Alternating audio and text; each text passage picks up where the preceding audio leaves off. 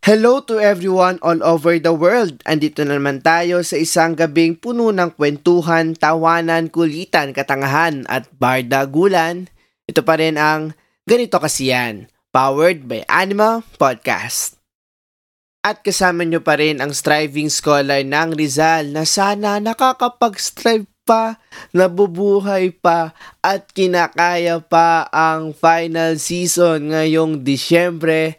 Ako lang to, si Lance Arevada. Hello podmates, kumusta? Sana buhay pa kayo, sana kinakaya nyo pa katulad ko. First of all, baka nagtataka kayo bakit ako lang yung nagsasilta ngayon sa episode na to. Jacob is taking his time off to rest because he's dealing with the loss of someone special to him. If nakafollow man kayo sa kanya or friends sa kanya sa Facebook, you'll know it. So, as much as I want, we want for us to appear in this episode together, mas mabuti at mas maganda na napagdesisyon na namin na magpapahinga muna siya.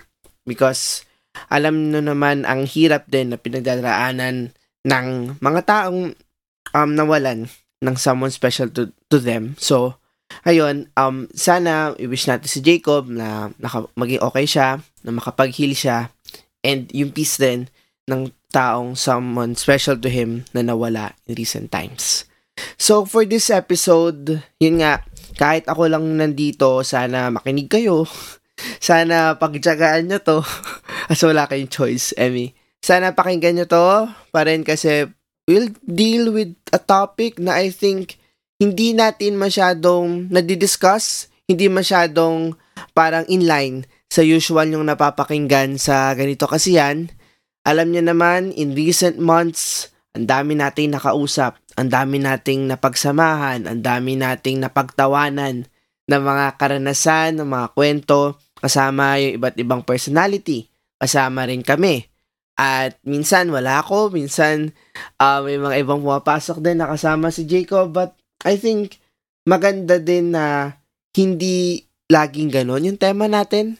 I think magandang pag-usapan natin yung minsan na alam niyo yung mga tumatakbo sa isip nyo after 12 a.m. Yung mga um, pinag-iisipan nyo kapag mag-isa lang kayo.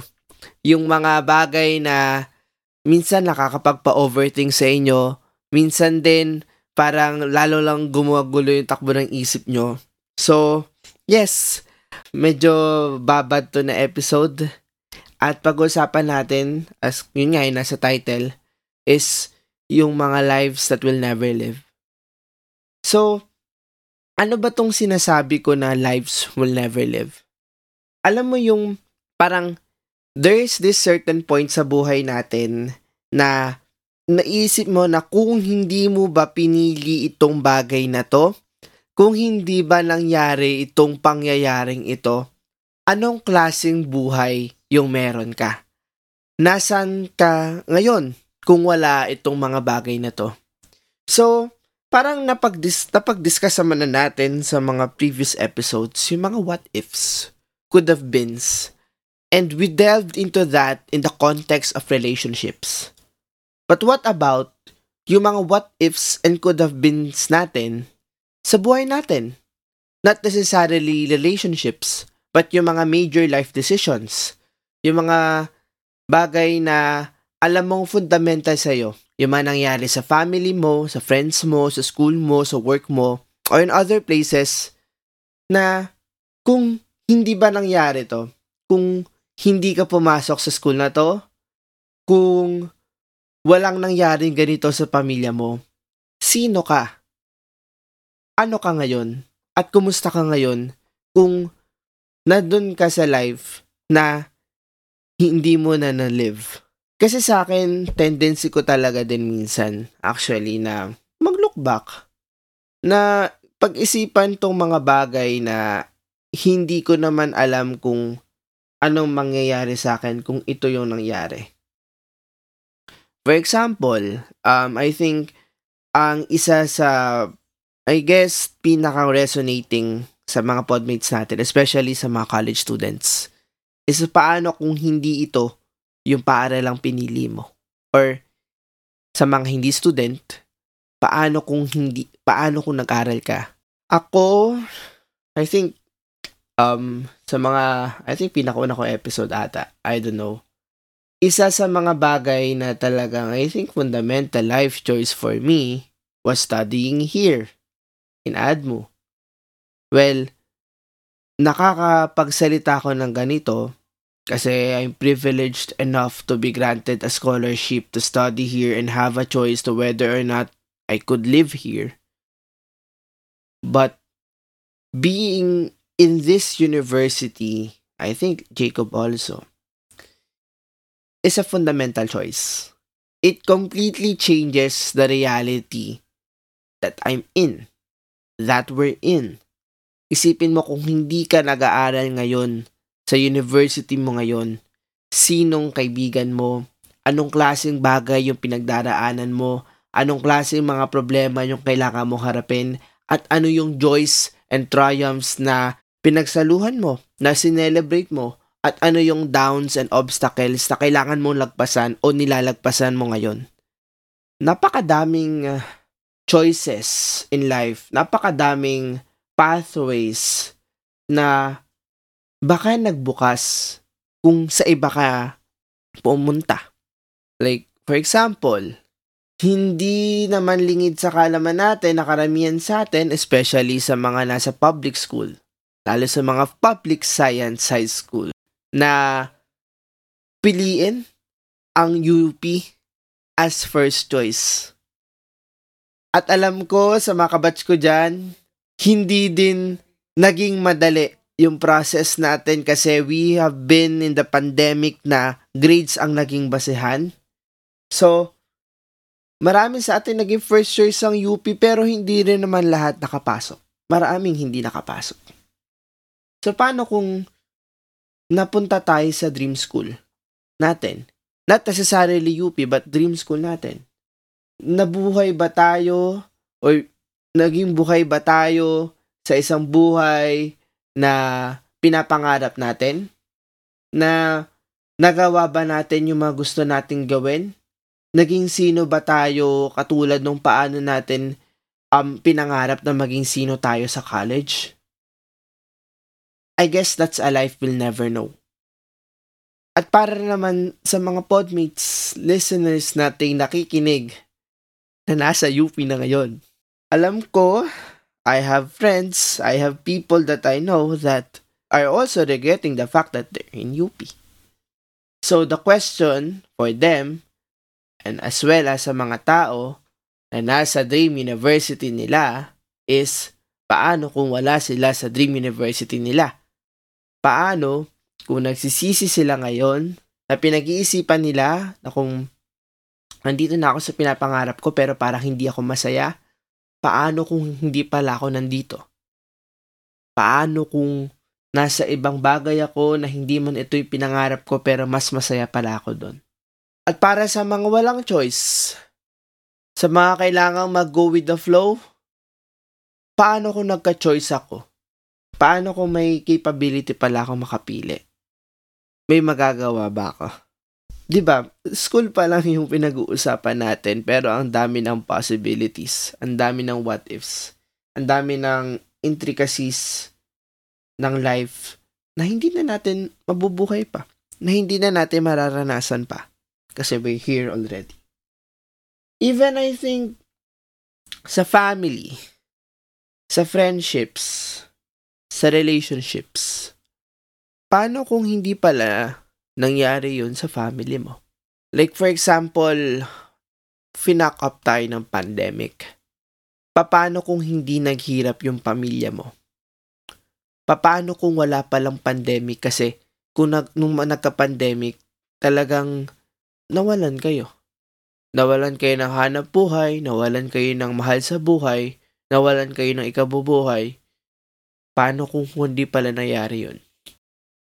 Naisip nyo ba kung mas baganda ba yung buhay nyo kung hindi nangyari yon O mas pinatibay kayo ng pagkakataon na kailangan nyong harapin yon and nag-bounce back kayo to become stronger, to become better. But there are also cases na baka mas lalo kayong nalugmok na pinifigure out nyo pa rin hanggang ngayon kung talagang gana kaya nyo pa.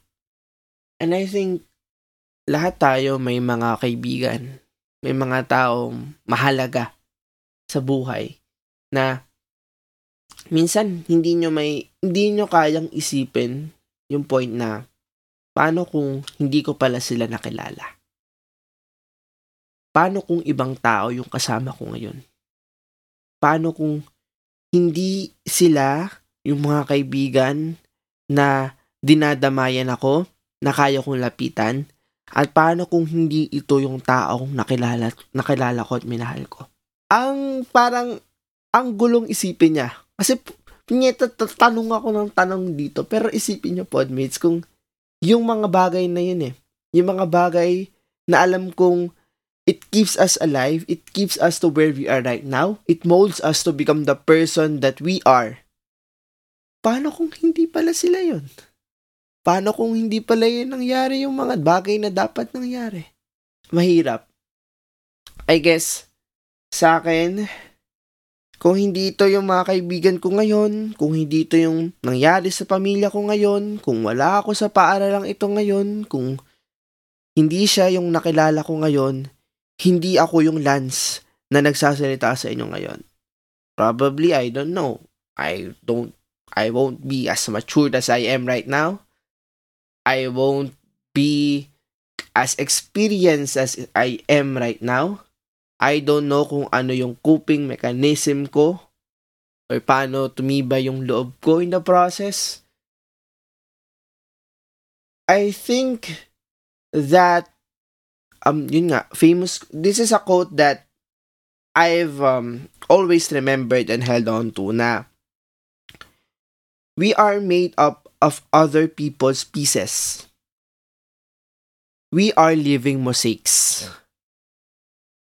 Kung ano man yung bagay na napupulot natin sa ibang tao na nakikilala natin, may nakukuha tayo doon kahit kakaunti. Kahit kakaunting piraso yan.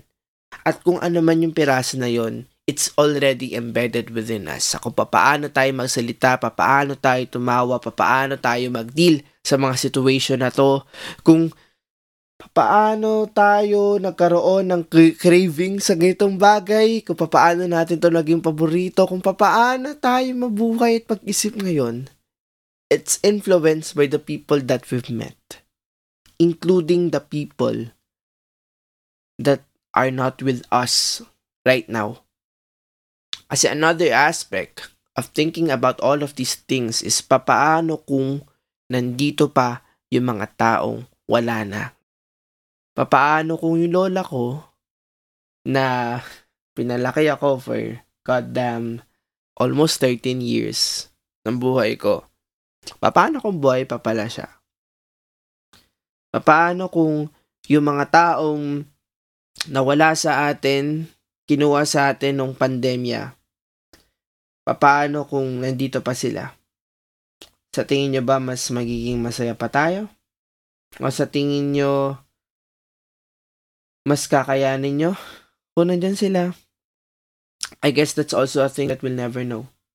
Kasi sa dami ng mga tinanong ko in the past 13 to 14 minutes, ganun kasi ka-complicated ang life, I think.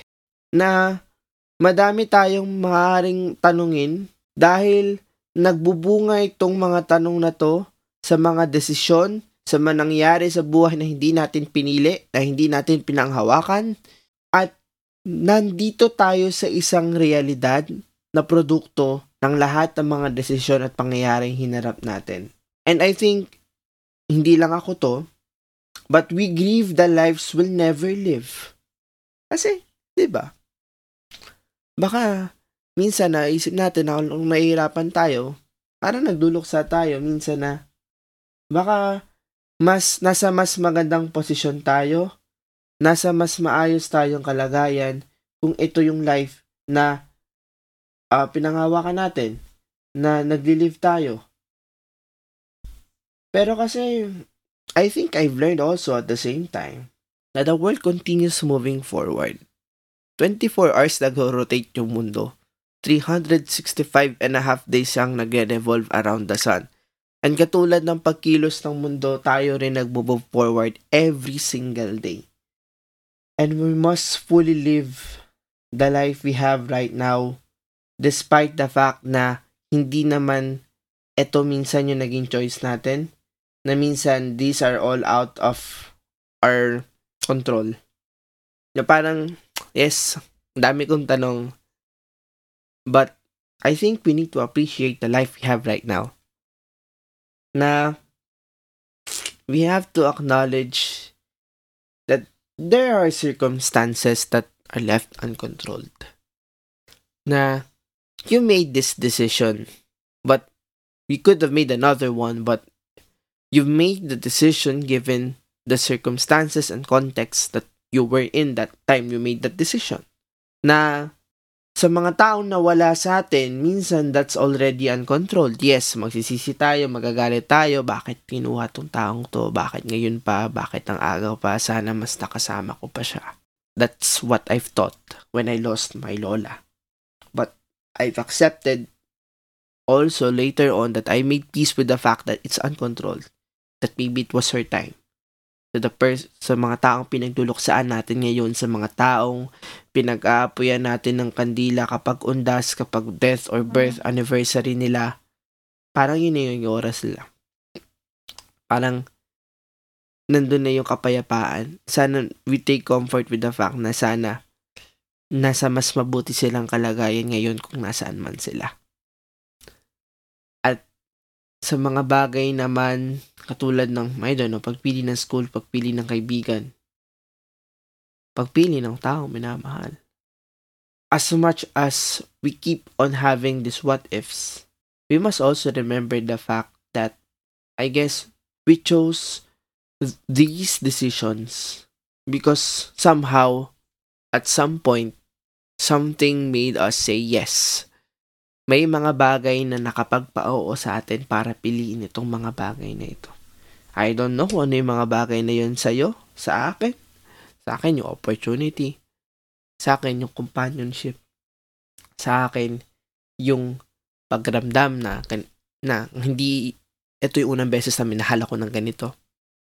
Yun yung mga bagay na nakapagpapili sa akin sa kung nasaan man ako ngayon, kung sino man yung kasama ko ngayon sana isipin natin tong mga bagay na nakapagpao sa atin. What made us say yes? But I think also along the way, facing challenges and bumps along the way is normal. Merong uncertainties sa mundong ito. Ang daming uncertainties, Diyos ko, na minsan mawawalan ka ng pera, minsan Biglang may dadating na pera, minsan may problema, minsan wala, minsan masaya ka, tapos bigla kang sasampalin ng kalungkutan, ng problema. Ang hirap, kunyeta. Ang hirap na ganito ka komplikado yung buhay, hindi mo alam kung ano yung mangyayari sa plot mo the next day, the next hour, the next minute. Ang hirap. Well, para sa ilan, baka para sa iba sa inyo, nahihirapan na talaga eh. Na wala nang magagawa kung hindi mag-breakdown at harapin yung fact na at the end, kahit mag-breakdown ka, harapin mo yan. Wala kang choice. Well, ako, I am not as emotional as the other people that I know are. Di ako kasing emotional eh. Kaya ako siguro naging hindi emotional, especially with dealing with these things because parang naubos na yung emotion ko na sa dami nung pinaghirapan ko, sa gaano ka-fucked up yung situation ko na kailangan ko harapin. Wala, sige na, harapin na. Mapagod man, madown man, harapin na. Wala tayong choice. But I understand na for some, they're taking things emotional, natakot sa uncertainties na to. It's your, it's your mechanism. It's your dynamic. It's how you face things. But in the end, we are facing these uncertainties and I hope that we embrace that fact already. Na may mga hindi talaga tayo inaasahan sa buhay. na yes, baka mas lalo tayong pahirapan, but at the same time, malay natin, we'll never know na tong mga uncertainties na to yung magdadala sa atin sa panibagong point na mas titibay tayo. Na yes, mawasak man tayo for a point, but baka mas matuto pa tayo sa mga experiences natin sa uncertainties na to. Na mas alam na natin kung ano yung gagawin. Mas mature tayo bilang isang tao. And siguro sa lahat ng mga sinabi ko, I think these are all part of the grand scheme of life we have right now. Na ang dami mong tanong, ang dami mong kailangang isipin, ang dami mong kailangang problemahin, but at the same time, marami kang bagay na pagpapasalamat, marami kang bagay na dapat i-celebrate, marami kang bagay na dapat panghawakan, maraming bagay na mahalaga sa'yo ngayon. Ang daming intricacies, di ba? Hindi mo alam kung paano mo ma-strike yung balance between those that are certain and uncertain, but I hope you could do so. Because being aware of these things, parang mas malalaman mo kasi kung ano yung mahalaga sa'yo, ano yung prioridad mo, ano yung panghahawakan mo, kahit ano pang mangyari sa'yo, ito yung kakapitan mo. Ito yung prinsipyong kakapitan mo, yung taong dadamay sa'yo, yung paniniwala mo sa sarili mo na hinding-hindi mawawala kahit ano pa yung dumating sa'yo.